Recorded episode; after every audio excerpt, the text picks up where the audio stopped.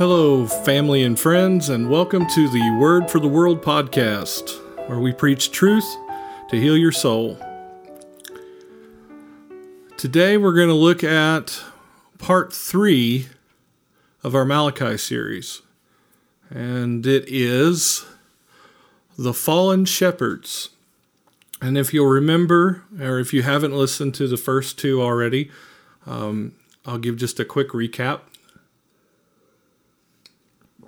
Part one is his chosen love, and it really shows how God has chosen uh, the people of Israel for his people and what he has, what covenant he has made with them. And then we go uh, into the second part was the corrupting of the offering, and we went into how the offering is uh, supposed to be done and really what the priests and the people were doing um, with the offering was not pleasing to God, and they were just kind of bringing whatever kind of animal they felt like, and that was not uh, the whole point. And uh, if you want more details, hey, there's two episodes you can listen to. So today we're going to talk about the falling, the fallen priests or the fallen shepherds, and uh, this is a part in Malachi where God is speaking directly to the priests and saying that uh, He's got plans for them because of some stuff that they've been doing. I know the last one we we took a look at the priests there, but that's because the uh, the priests in Israel they were really set up to be uh, the guides, the spiritual guides of the people and we're supposed to guard against these uh, these things that uh, these false worship and different uh, behaviors and things, and they were supposed to kind of keep the standard of what God gave Moses. And they really kind of decided that they weren't going to do that. And they rather take the law and move it in such a way that it benefits them. So we're going to take a look at Malachi chapter 2, and we're going to go from verse 1, and we're going to read down to verse 3 to start with. It says, And now, O ye priests, this commandment is for you. If ye will not hear, and if ye will not lay it to heart, to give glory unto my name, saith the Lord of hosts, I will even send a curse upon you, and I will curse your blessings. Yea, I have cursed them already, because ye do not lay it to heart. Behold, I will corrupt your seed and spread dung upon your faces, even the dung of your offering and one shall take you away with it. Now, this is kind of some strong language that uh, Malachi is speaking to the priests. And really, it's Malachi speaking with the authority, the burden of the Word of God to these people. And when you look at this, some very vivid imagery comes up. It says he will corrupt your seed. So it means he's going to, uh, your offspring are not going to be happy. They're, they're not going to enjoy themselves. And he takes and he says he will spread dung on their faces. And he, he specifically mentions the dung of their offering. And what you find out when you kind of look up this word dung in the Bible, we all know that it's excrement, that it's the uh, leftovers after. Yeah, we don't need to go into that. Okay, so when you look this word up, it comes up quite a few times in the law. And one place in specific, in Exodus 29 and verse 14, it says, But the flesh of the bullock and his skin and his dung shalt thou burn with fire without the camp. it is a sin offering. So, what God is saying to them is that this dung that He is spreading on their face is their sin. And their sin offering, he, He's not going to honor that because they have not honored Him and they have not They have not given glory to his name.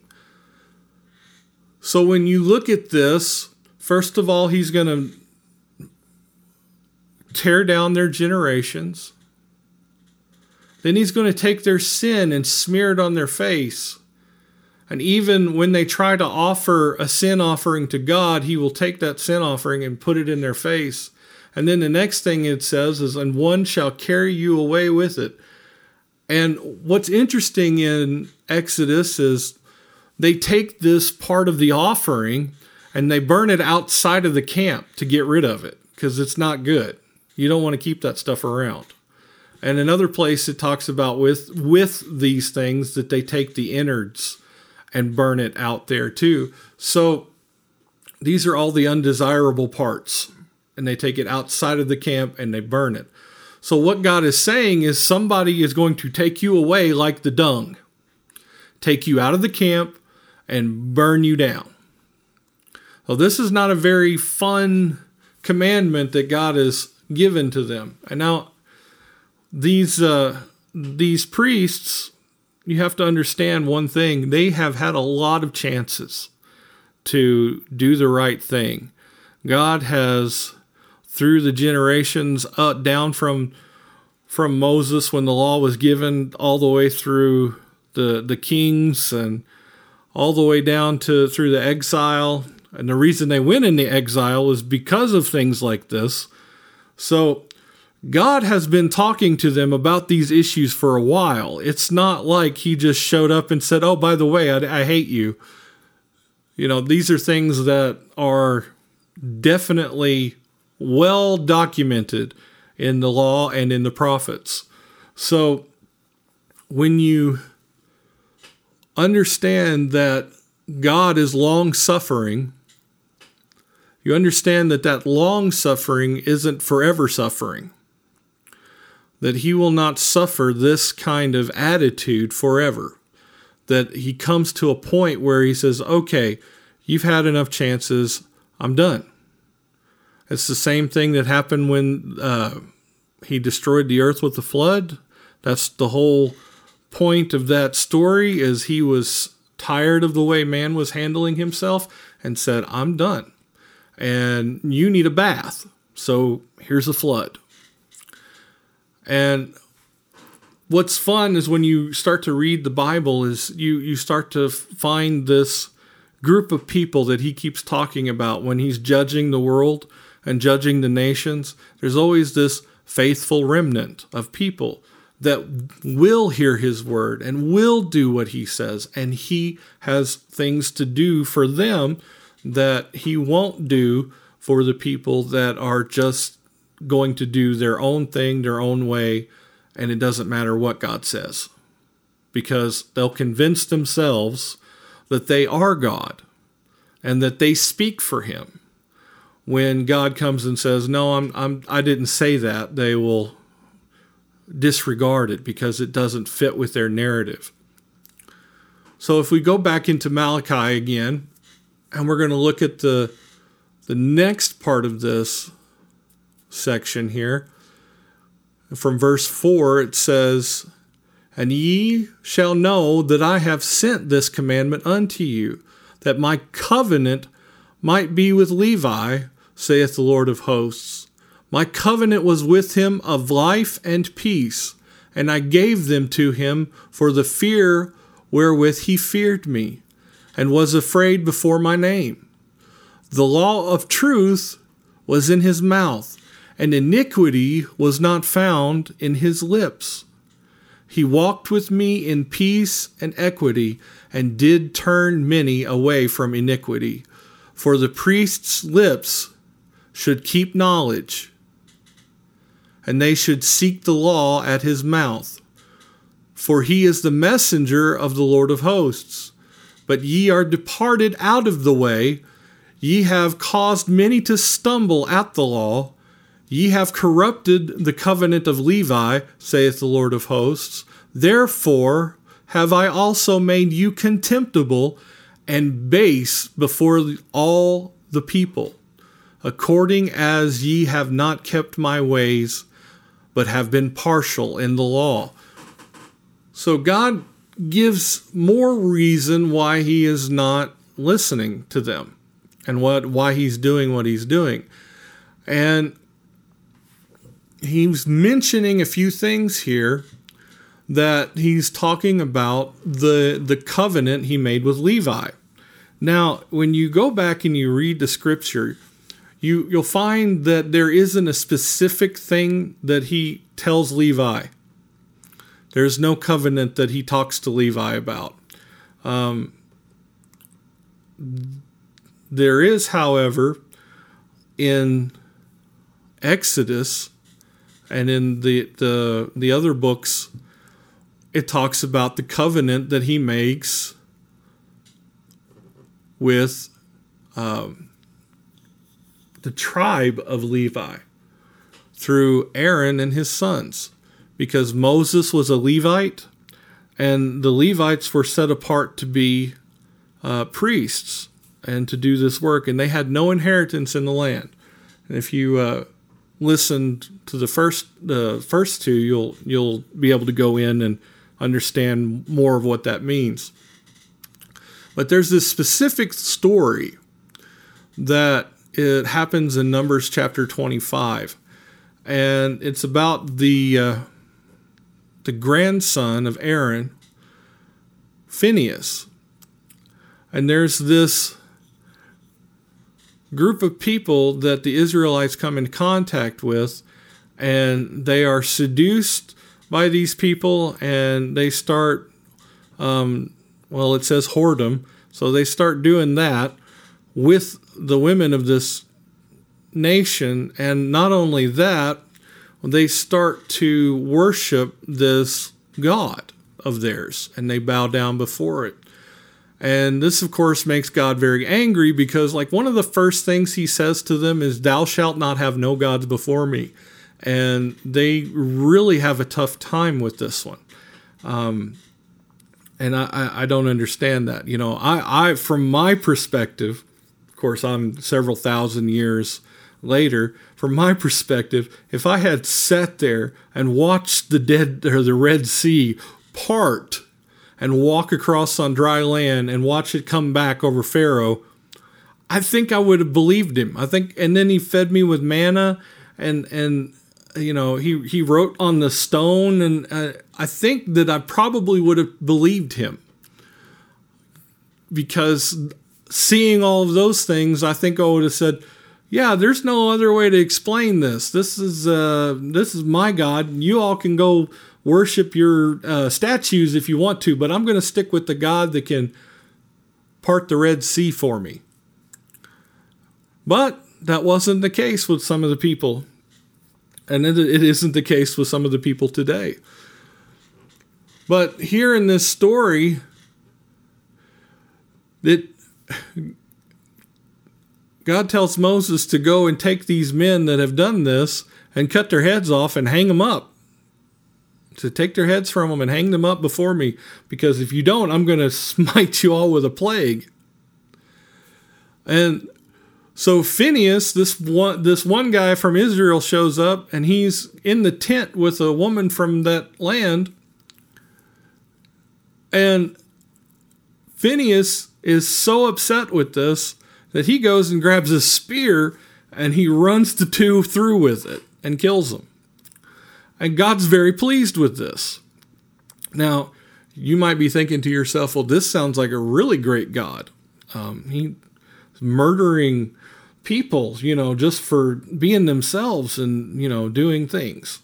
Well, you have to understand that at this time, God did not have the blood of Christ covering the world, covering the earth. That the children of Israel were supposed to be the representation of his will on earth, and they weren't doing it. And whenever you decide not to do the will of God, he doesn't have any use for you anymore. And you get bumped off, basically. And so you have the this story where Phineas has done these things and God is pleased with him because what Phineas actually did is he stood up for God. Whenever when all these people were turning away from God and following after this other uh, this other thing and having these immoral relationships with the, the women of this country, um, God says, I don't like that. And Phineas says, I agree. And he does something about it. And see, this is what um, what's so interesting is later in uh, in time, there's another priest or another guy who's hanging around in the temple. His name is, or or in the uh, worship area, not the temple because it wasn't built yet, but his name was Phineas, and he was the son of Eli. And, uh, him and his brother were terrible people and doing all sorts of things. And I, I gave a message a while back called uh, Ichabod and the Man with No Spine, and it really talks about how people who don't stand up for what is right and don't stand up for God and stand for what He has said should be done. Um, when we don't do that, it allows these wicked, corrupt people in power in the church to do whatever they want to. And really, you start to become complicit with, with them by being silent. And that was the case with Eli. So, because God came and said, You need to deal with your kids, they're acting a fool. And at that time, Eli would have had to stone his children to death because they were, I mean, they were doing bad stuff. And Eli decided he wasn't going to do that. So what happened is God killed them and made Eli watch as the Ark of the Covenant was taken away and, and he fell over backwards and broke his neck. So God doesn't have use for people without spines. Now, if Phineas had been like his namesake, or if Eli had been like the Phineas he probably named his son after, this wouldn't have happened because Phineas was a man with a spine. He stood up and said, No more. You're not going to do this. Not in my camp. And he went and he he took care of business. And he stood up for God. So when you look at this, we're going to go to Numbers chapter 25, and we're just going to take uh, from verse 11 to 13. It says, Phineas, the son of Eleazar, and the son, uh, the son of Aaron, the priest, hath turned my wrath away from the children of Israel, while he was zealous for my sake among them, that I consumed not the children of Israel in my jealousy. Wherefore say, Behold, I give unto him my covenant of peace. And he shall have it, and his seed after him, even the covenant of an everlasting priesthood, because he was zealous for his God and made an atonement for the children of Israel. So, this is actually the covenant that was made to the Levites because, or at least it's a confirmation, but the, the language here is very similar to what Malachi is referring to. That he made this covenant of peace and life because there was truth in him and there was no iniquity found in his lips, but he walked with God with peace and equity.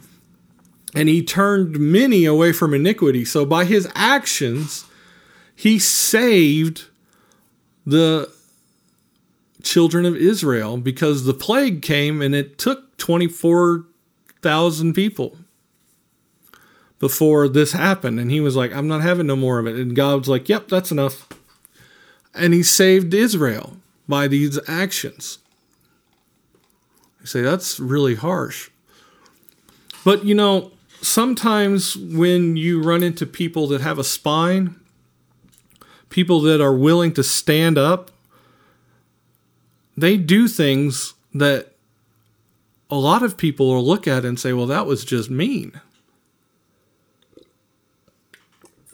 That was just harsh. Why did you say it like that? I'm sure there was a nicer way that you could have said that. I mean, seriously, you could have been nice. Aren't you sure?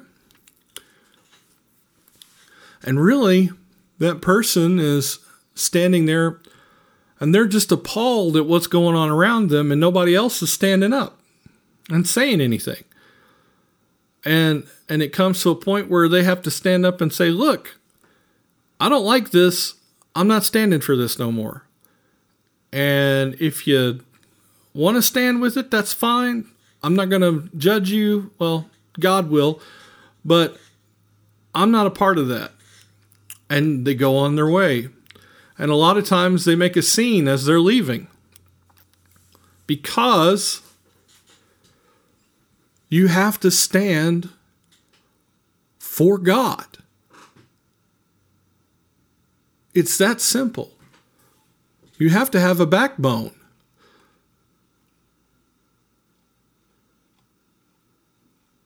Because when God calls you to say things and to be his child, and to do things, you're going to be in uncomfortable situations. You're going to be in places where you would rather keep your mouth shut, but there's something inside of you that just won't let go. And it keeps nagging at you to the point where you feel like you're a liar if you keep your mouth shut. Now, how does that work? Well, so you have this situation in Israel where Malachi is having to tell these priests, you know, he's got to, right now, Malachi is the one with the backbone because he's the one that is having to tell these guys, what you're doing is not right. And how you're acting is is going to lead you to destruction. And this is not the first time that God has spoken to the priests or the leaders of Israel.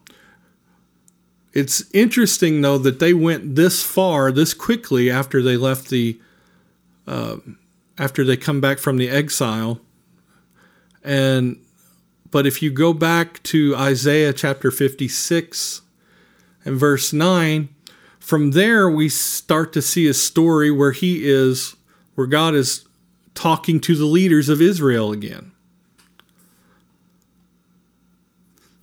And it, and it always comes up with this same sort of uh, imagery that he, he uses over and over again. So if we start in verse 9, it says, All ye beasts of the field come to devour, yea, all ye beasts in the forest. His watchmen are blind. They are all ignorant. They are all dumb dogs. They cannot bark. Sleeping, lying down, loving to slumber. Yea, they are greedy dogs, which can never have enough.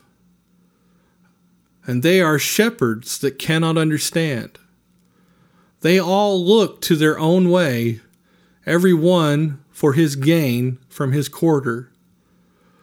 Come see, say they. I will fetch wine, and I will, and we will fill ourselves with strong drink, and tomorrow shall be as this day, and much more abundant. So, this picture that Isaiah is referring to, and the, that God is trying to bring attention to is the same sort of spirit that's in Israel at the time of Malachi. And really, the people of Israel would have had this fresh on their mind. And this is most likely something that Malachi was trying to invoke or uh, bring up directly and, and refer to. So you have this where he's calling the leaders of Israel, these beasts of the field, to, they come and devour, and the, their watchmen are blind and they're all ignorant and they're dumb, and they cannot they can't bark because they've fallen asleep. They're laying down on the job and they love to just sit there and dream about whatever is going on outside of their you know, in their mind, they want to dream about what's going on with them and they don't want to pay attention to what's actually happening to the people. And they become greedy and they have never have enough. And they're shepherds that cannot understand. And says they all look their own way. Now, this is something that is very, um, uh, God uses very often. You cannot look your own way.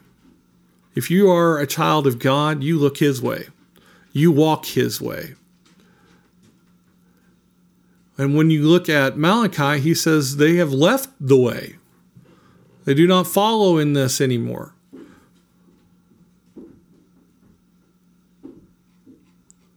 So you have this whole thing where their idea is they left the way, they're not following the way of God, they fill themselves with strong drink. And it says that they have no intention of changing. It says, we'll, tomorrow will be just like this, only we'll do it more. So God has something to say about that to them. And what's funny when you read this Isaiah, and he's talking about this uh, this picture of dogs and how they never have enough and they can't be filled. It kind of reminds you of another place where Jesus talks. It says in Matthew chapter 7 and verse 15, it says, Beware of false prophets, which come to you in sheep's clothing, but inwardly they are ravening wolves. So here you see the same picture. So what do we have? We have before Malachi, the state of Israel was uh, terrible because they were not following the way of God. And then when you come down to Matthew in the time of Jesus, what Jesus is seeing is that they are following their own way and they're not following the way of God. Otherwise, they would have recognized him. And they are ravening wolves. Ravenous means, you know, if you have a ravenous hunger, you you you you can't be filled. You just you're going to eat anything, everything. I remember being a kid and and I'd go swimming in the pool, and uh, I'd be there all day long if they'd let me. I loved to swim. But there was one side effect to swimming that I never could understand. But, you know, it was always this way. You get home and you were starving, like you'd never eaten anything in your life.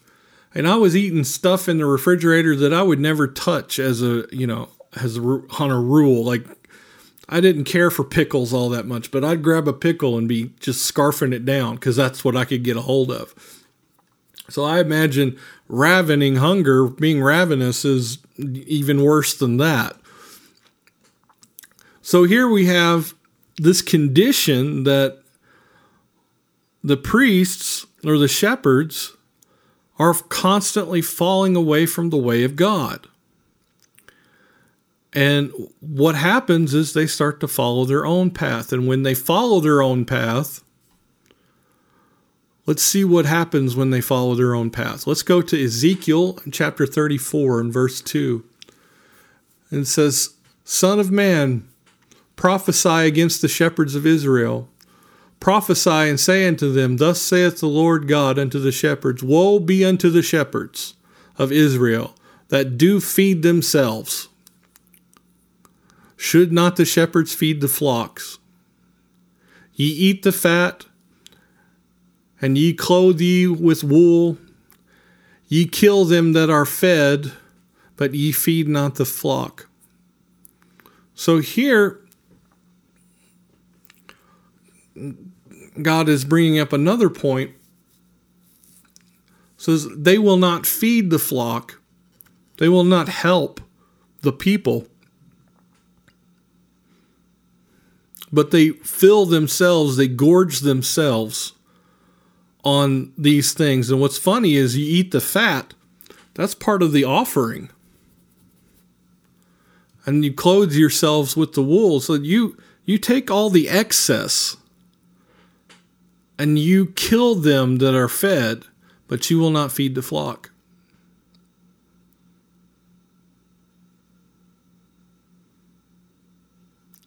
And this this scripture really points to um, the woes when Jesus comes to them, uh, all the Pharisees, and you know goes, "Woe be unto you, a whole lot, you hypocrites!" And he, re- he really speaks to that and Jesus is rightly telling the leaders of that day exactly what is wrong with them.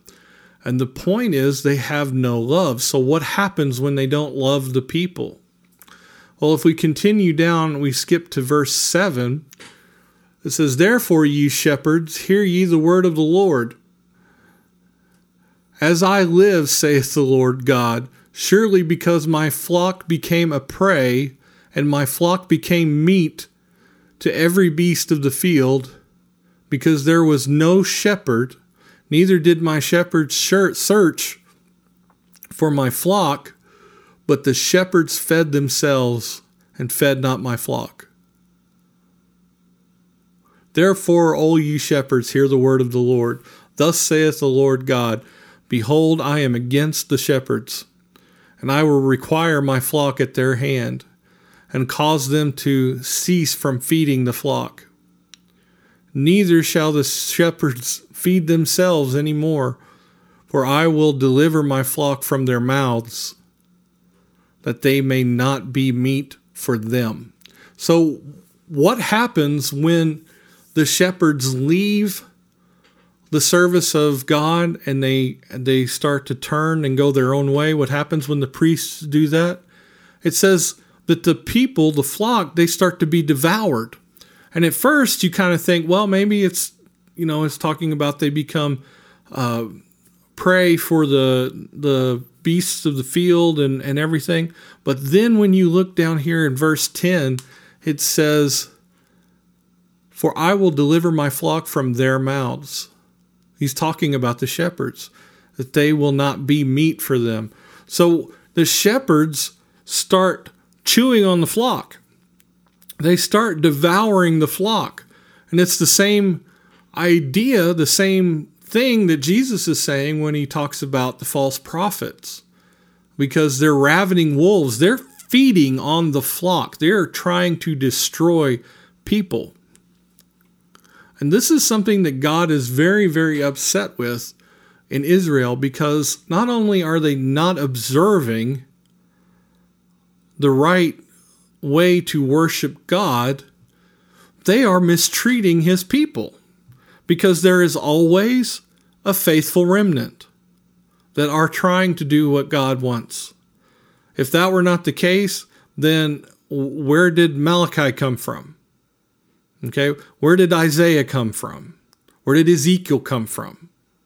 Okay, there's always people that are willing to follow God and to do what he says. So there's this remnant of his sheep. But the thing is, in this class of people, the shepherds or the priests they will destroy the prophets. Well, kill them. Because you're messing up our good day. We're having a fun time. We've made a lot of money here. You know, we're eating good food. And you're going to come in here and you're going to say something about this God of Moses that we all haven't seen. We don't see him. We don't think about him, you know. It's because they don't. If you read Romans chapter 1, you start to see the the picture of a downhill, a down slope from being a righteous person who is called by God, and you see this slope of when they start going their own way and they forget God and they don't like to remember Him in their knowledge anymore. And you see a whole lot of stuff that happens. And these, you know, this isn't the, the world that we're talking about, you know, worldly people that, that are sinners and horrible. And no, we're talking about religious people that do not like to retain the knowledge of God and they turn his truth into a lie. So read Romans chapter 1. It's really enlightening when you stop and look at what is happening to the soul of the person who is turning their back on God, especially one that has been a shepherd or has been in a position of leadership. So there's this whole thing that God is paying attention to, and He repeats Himself many, many times. Over and over again, He talks to these people. And He's telling them, I'm going to curse you if you don't stop it. If you don't come back to me, if you don't do what you're supposed to do, I will not allow you to continue to mistreat my people. They can prosper for a season, but they will not prosper forever.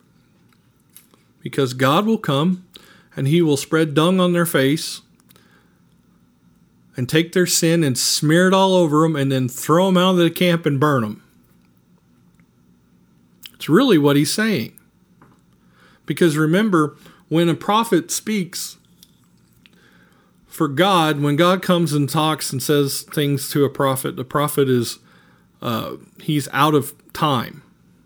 He's not li- uh, living in a linear sense. So when you read the prophets, a lot of times you're reading one thing and you're seeing God talking about the past and then the present and then the future all at the same time. So it people can get confused that way because God is not like a, in a linear time frame. He's, you know, all of it at once. So this is one thing that you, you know, that people talk about when they prophesy. When a prophet comes, he tells the future. Well, it's not because he's he he's seeing the future. It's that he is seeing God, and God is the future and the present and the past all at the same time. So, okay, we'll go away from the butterfly effect stuff, but it's important when you look at these things to understand what's happening. So he's he's talking about judgment. So if you look in if we keep going down, I think yeah, if we keep going down to verse 11, this is where God kind of turns the tables and he starts talking to his people. He's not no longer talking at the uh, the bad shepherds. He's talking to his people, and he says, "For thus saith the Lord God: Behold, I, even I." So this is where he is uh, emphasizing that he is going to do this. Like I'm going to do this myself, me says, I, even I, will both search my sheep and seek them out. So here God is taking this initiative and saying, You aren't going to do what you're supposed to do, so I'll do it. I'm going to stand up and I'm going to do the things that I'm supposed to that you were supposed to do. Because my my people are going to get what is coming to them whether you like it or not. So, this is a wonderful promise that God has given that He will come to His sheep and He will search them out and seek them. And then, if we move down into uh, verse 16, it says, I will seek that which was lost. Praise God. Have you ever felt lost? He's looking for you and bring that which was driven away. So if you look at that driven away, have you ever been driven away? Have you ever felt driven away from God? Like you were trying to get to God and trying to do what He wanted to do, but there was some people that just did everything in their power to drive you away. You know, I growing up in churches like I did, they would say we don't kick anybody out, but they would always make your life miserable if they didn't want you there. And they would drive you away. And they had this saying that we you know, we can't have revival because it's the great falling away.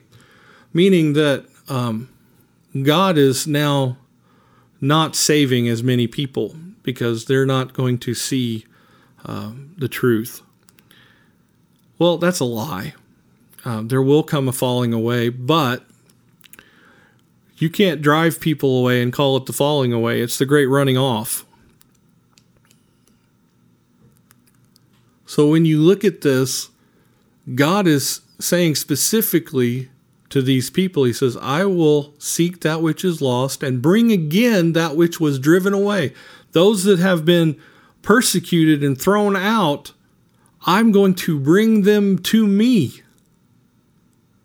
He says, I will bind up that which was broken, and I will straighten that which was, or strengthen that which was sick. Now, this is an amazing promise from God. You feel lost, you feel like you were driven out, and you're broken, and you're even sick. You're sick in your heart for all the things that have happened. But God has promised that He's looking for you. And whenever He's looking, He'll find you. He finds what He's looking for. And even though you are running as fast and as hard as you can away from what you think is God, He's right there with you. The only the thing is that thing you think is God, that's not Him. Because God is the one who wants to bind up your broken heart. And He wants to strengthen you through this sickness. Because we've all been through things, we've all seen horrific acts done in the name of God. And God is as appalled or more so than we are. And I was bitter and angry for many years because of some stuff that happened. But here's the truth of it God came to me and He said, You can't blame me for the stupidity of others. Whenever you are blaming God for what some devil possessed, quote unquote Christian person did, that's not God. You have to stop and look around and see who it was that was doing these things. Was it God? You say, well, He allowed it. Well, maybe you weren't supposed to be there in the first place. Maybe that wasn't the place for you. Maybe God was showing you mercy to get you out of there. And that was the only way that you were going to ever leave. But it wasn't God's will that you be hurt. And it's not His will that you be hurt now. He wants to bring you life and peace and joy and all these things that have felt so foreign for so long. You know, God really is love. And it's a love that we we can't fathom. Yes, there's correction in God. I'm talking about that correction now. Yes, God even has wrath. But guess what? If you're somebody who chooses Him and wants to know who He really is, then number one, He will show you who He really is. And the other thing is, when you come to that realization that that's a relationship that you want, that's a relationship you get to have, then there is no more condemnation for you. God's wrath is turned from you immediately. You don't you're you don't have that coming to you. You don't have this judgment that you think of coming to you. The judgment is coming to those that hurt people.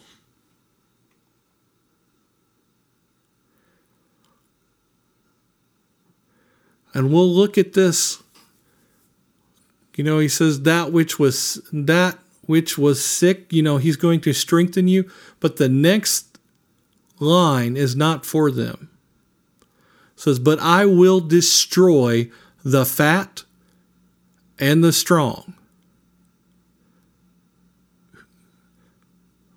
So those who stand up and they puff themselves up in positions that they believe that they earn, that they believe that God has placed them in, and maybe God at one point did put them in a position to be a help to people, but they have gone their own way for so many years that now they're just devouring the flock.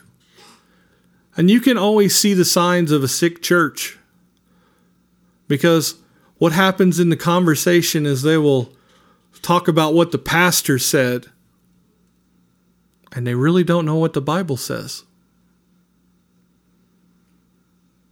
They'll say, Well, brother so and so said it this way. And didn't you hear that sermon? That was a mighty good sermon, brother so and so. Well, guess what? God wants you to read about him in his word. I want you to know Him for yourself and not this leader. That's a spiritual sickness. Says He'll come and strengthen you if you turn away from that. He's going to destroy those men and women who have been in positions of power and they're fat you know, I'm not talking about physical fat, all right? Because if you met me, you know why I'm not talking about that. But he's talking about those that have made themselves fat by feasting on the people. He's going to destroy them. Those who are devouring the people of God and those who are seeing themselves as strong, who have set themselves up in places of authority. He's going to destroy it. And what is funny, the next thing he says is, I will feed them with judgment. Now, earlier he says they can never have enough. They're they're ravening wolves. They're they're just unfillable. He says, You can't get enough. Well, I'll feed you. I'll feed you with judgment. And you say, but see, there's God's wrath. Yeah, that is. That's God's wrath. But not for his faithful remnant, not for his people that are trying to live holy before him. So, well, I can't live holy before him. Yeah, you can. Are you worried about it? Are you trying to be holy? Are you trying to live for him? If you can say yes to any of those questions, guess what? You are, you have and you will be. You are holy.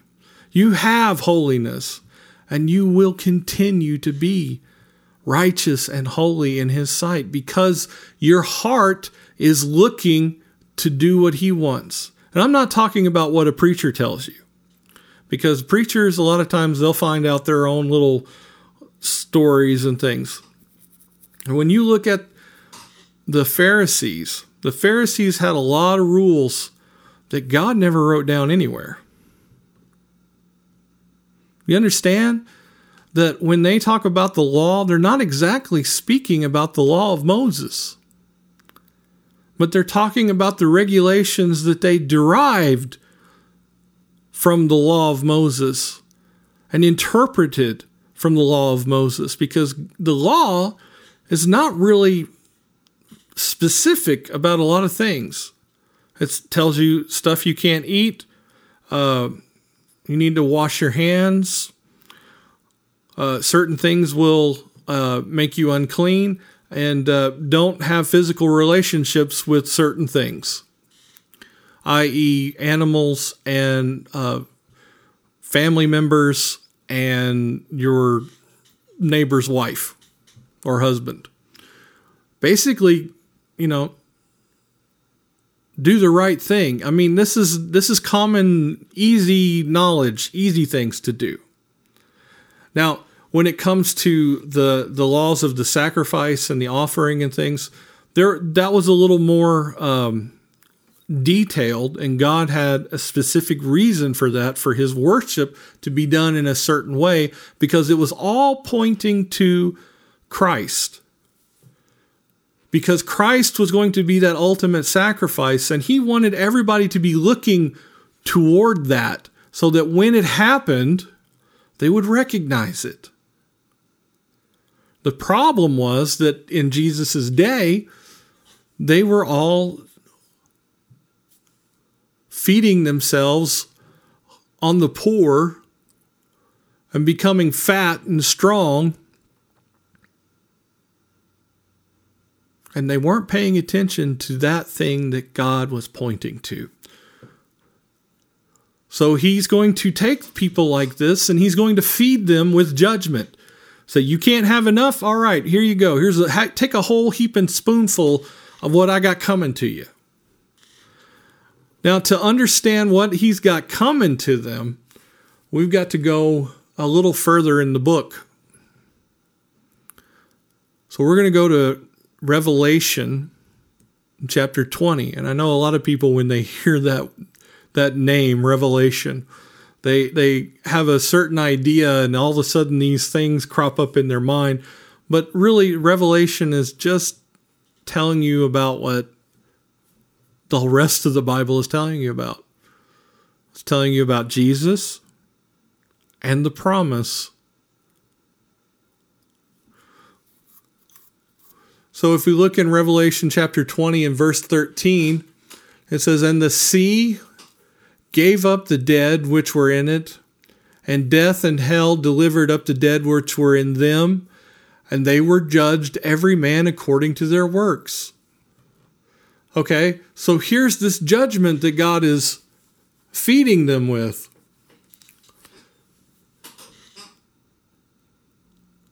It says, And death and hell were cast into the lake of fire. This is the second death. And whosoever was not found written in the book of life was cast into the lake of fire, which is the second death. It doesn't say that, but again, but that's what it is. So here, you see a specific group of people. Everybody shows up. And they're judged according to their works. Now, we've been over this and over this. Works are not what you think they are. You know, it isn't, did I give enough money to the poor? Did I sacrifice this much for them? Or did I do this thing the right way? No, that's not good works. And it's not even really what um, I was taught to believe, which was being inspired by God to do the things that He wants us to do in a, in a special kind of spiritual way, it's not even that complicated. The good works, really, when you read John, you find out that good works are basically believing on Jesus because that's who God sent. Believe on Him and you shall never die. You know, that's your reward for good works. Now, evil works, not believing Jesus. So we, you know, you have this binary thing, you know, ones and zeros. You have one believing Jesus, zero you you don't believe Jesus. So if you're a zero, you're getting cast in the lake of fire, basically. So, this is the judgment that he will fill them with. He's going to feed them this judgment, and they are really not going to like it. But it's because they made this choice. God doesn't send people to hell. Hell is a consequence of your choice. The lake of fire is a consequence of your choice. Everyone has the same choice whether they're going to follow God and do what He is asking of them or not. So, we've talked about the uh, the fruit of the spirit being love. It really is and if you have that fruit of the Spirit and you have love, you don't have to worry about any of these terrible things that are talked about in the Bible. Because these are reserved for the people who have no love in them. What you get to look forward to, we look in the next chapter, Revelation 21 and verse 4. This is what God has for you.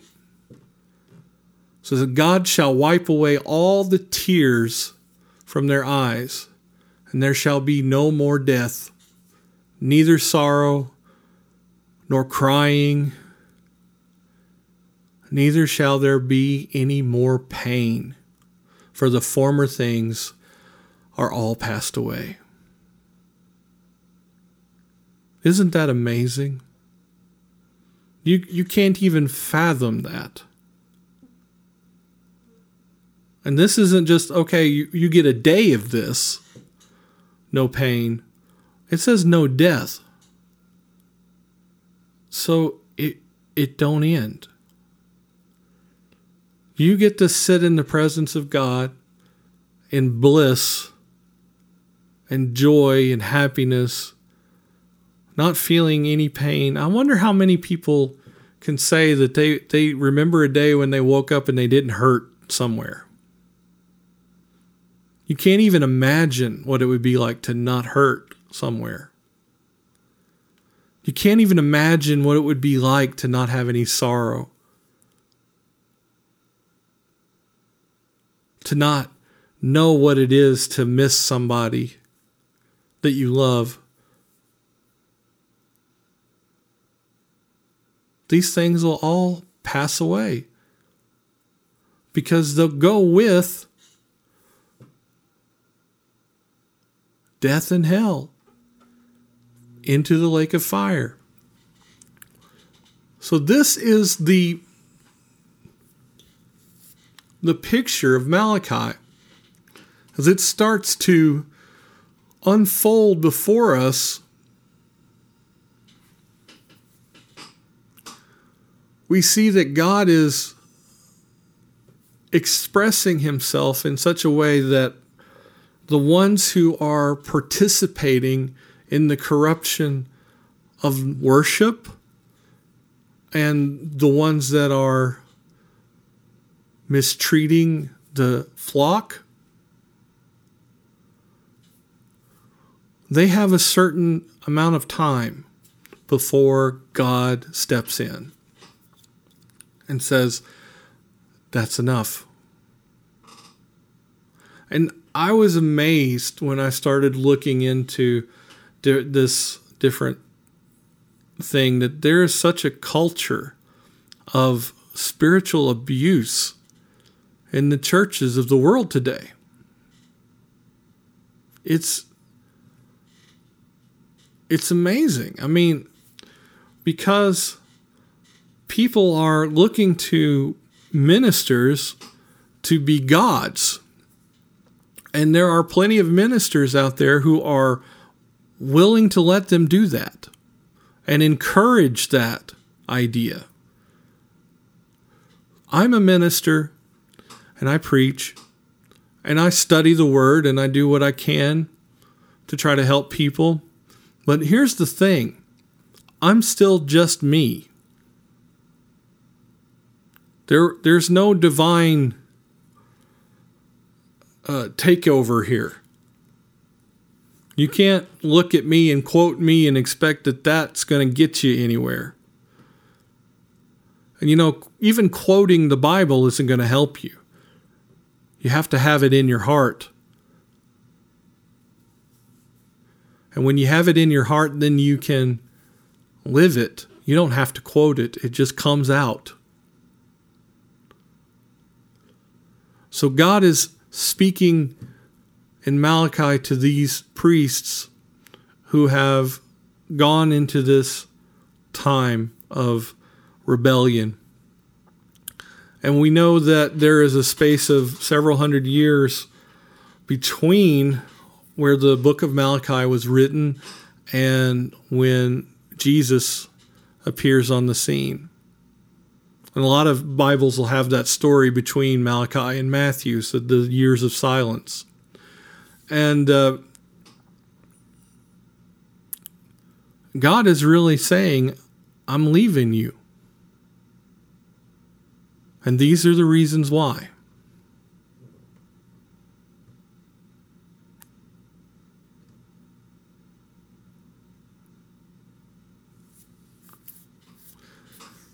It's interesting when you see that he says he will corrupt your their seed, and their seed is the the people that uh, crucified Jesus. And then later they are taken out of the city and burned. And you, uh, when you look at what happened when Rome came to put the rebellion down in Jerusalem, that was a that was a fight and a half. I mean, I got to give it to the Jews; they really stood their ground for a long time, and if it hadn't been for the cavalry, then they they probably would have won, but they couldn't stand against the horses. But you see how God told them what was coming. So, like I said, when you read in the prophet, to understand what the prophet is saying and what God is saying through the prophet, you need to understand the whole word from beginning to end. Because within that small little book, where there's just little few verses, there is God and he is spanning all of time. And prophet, it, sometimes they don't make sense hardly, but it's because when God comes and manifests himself to someone who sits and goes from the past to the future, and God is all of it at once, they have a rough time interpreting what's happening say, well, God can make them under. I'm sure they can. I'm sure Malachi knew exactly what God was saying. But when you go to write it down, words on a page don't exactly convey what's going on in your mind, even speaking it. I know there have been times, and I'm not drawing a parallel here, I'm not a prophet. Don't go there uh, but I, when God has shown me things in Scripture, when all of a sudden it all becomes so very clear, and it's like, oh, oh I see, I understand. And then it's like grasping at snowflakes falling out of the air. As you grab them and they start to melt. And you're just trying to hang on to that that epiphany of everything. And that's because you were just in the presence of God and you come away with uh, whatever it was He wanted you to have. But for a moment, you saw it all for a second, just a, a glimmer. Maybe not all of it, but over a certain situation or a certain passage, it's like it all just connects. And, and I would never be able to explain to you what it's like to see that. And understand what that is because it, it almost I forget it almost as quick as it happens, but I come away with this one point that I can connect this to that. And over the course of my life, he's done that several times, and I've been able to connect a few points together for my own walk. But this is how God is, is how God speaks to his people. And you don't have to be a prophet for him to speak to you. You just have to be willing to listen, willing to hear, and willing to do what he says. And that's a scary thing for a lot of people. They don't want to give up their autonomy and do whatever God tells them to do. It's uh, it's fearful. But I'm going to tell you this. You're not autonomous anyway.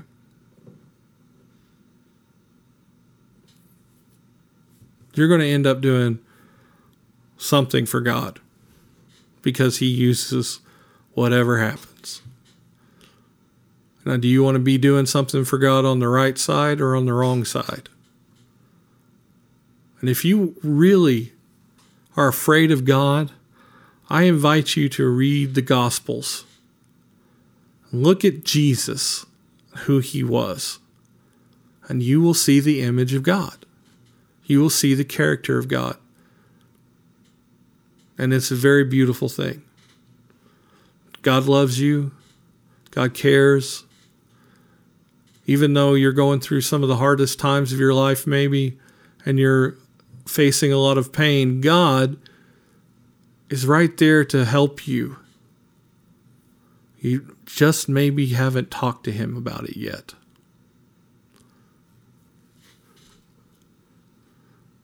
And if you've been hurt by a church, I'm sorry. If you've been driven away from God by religious people, I'm words cannot express how absolutely irritated that makes me. But don't let what they did have any bearing on who you think God is, because God Himself said He was going to destroy people like that. People who take His name and His law and corrupt it. Because it says in Malachi, it says, They have departed out of the way, they have caused many to stumble at the law. If you've stumbled because of their instruction and their law, I invite you to read the Word of God and pray and ask Him to help you to see who He really is. And when you do that, all of their laws will fade away. God bless you all and have a safe day.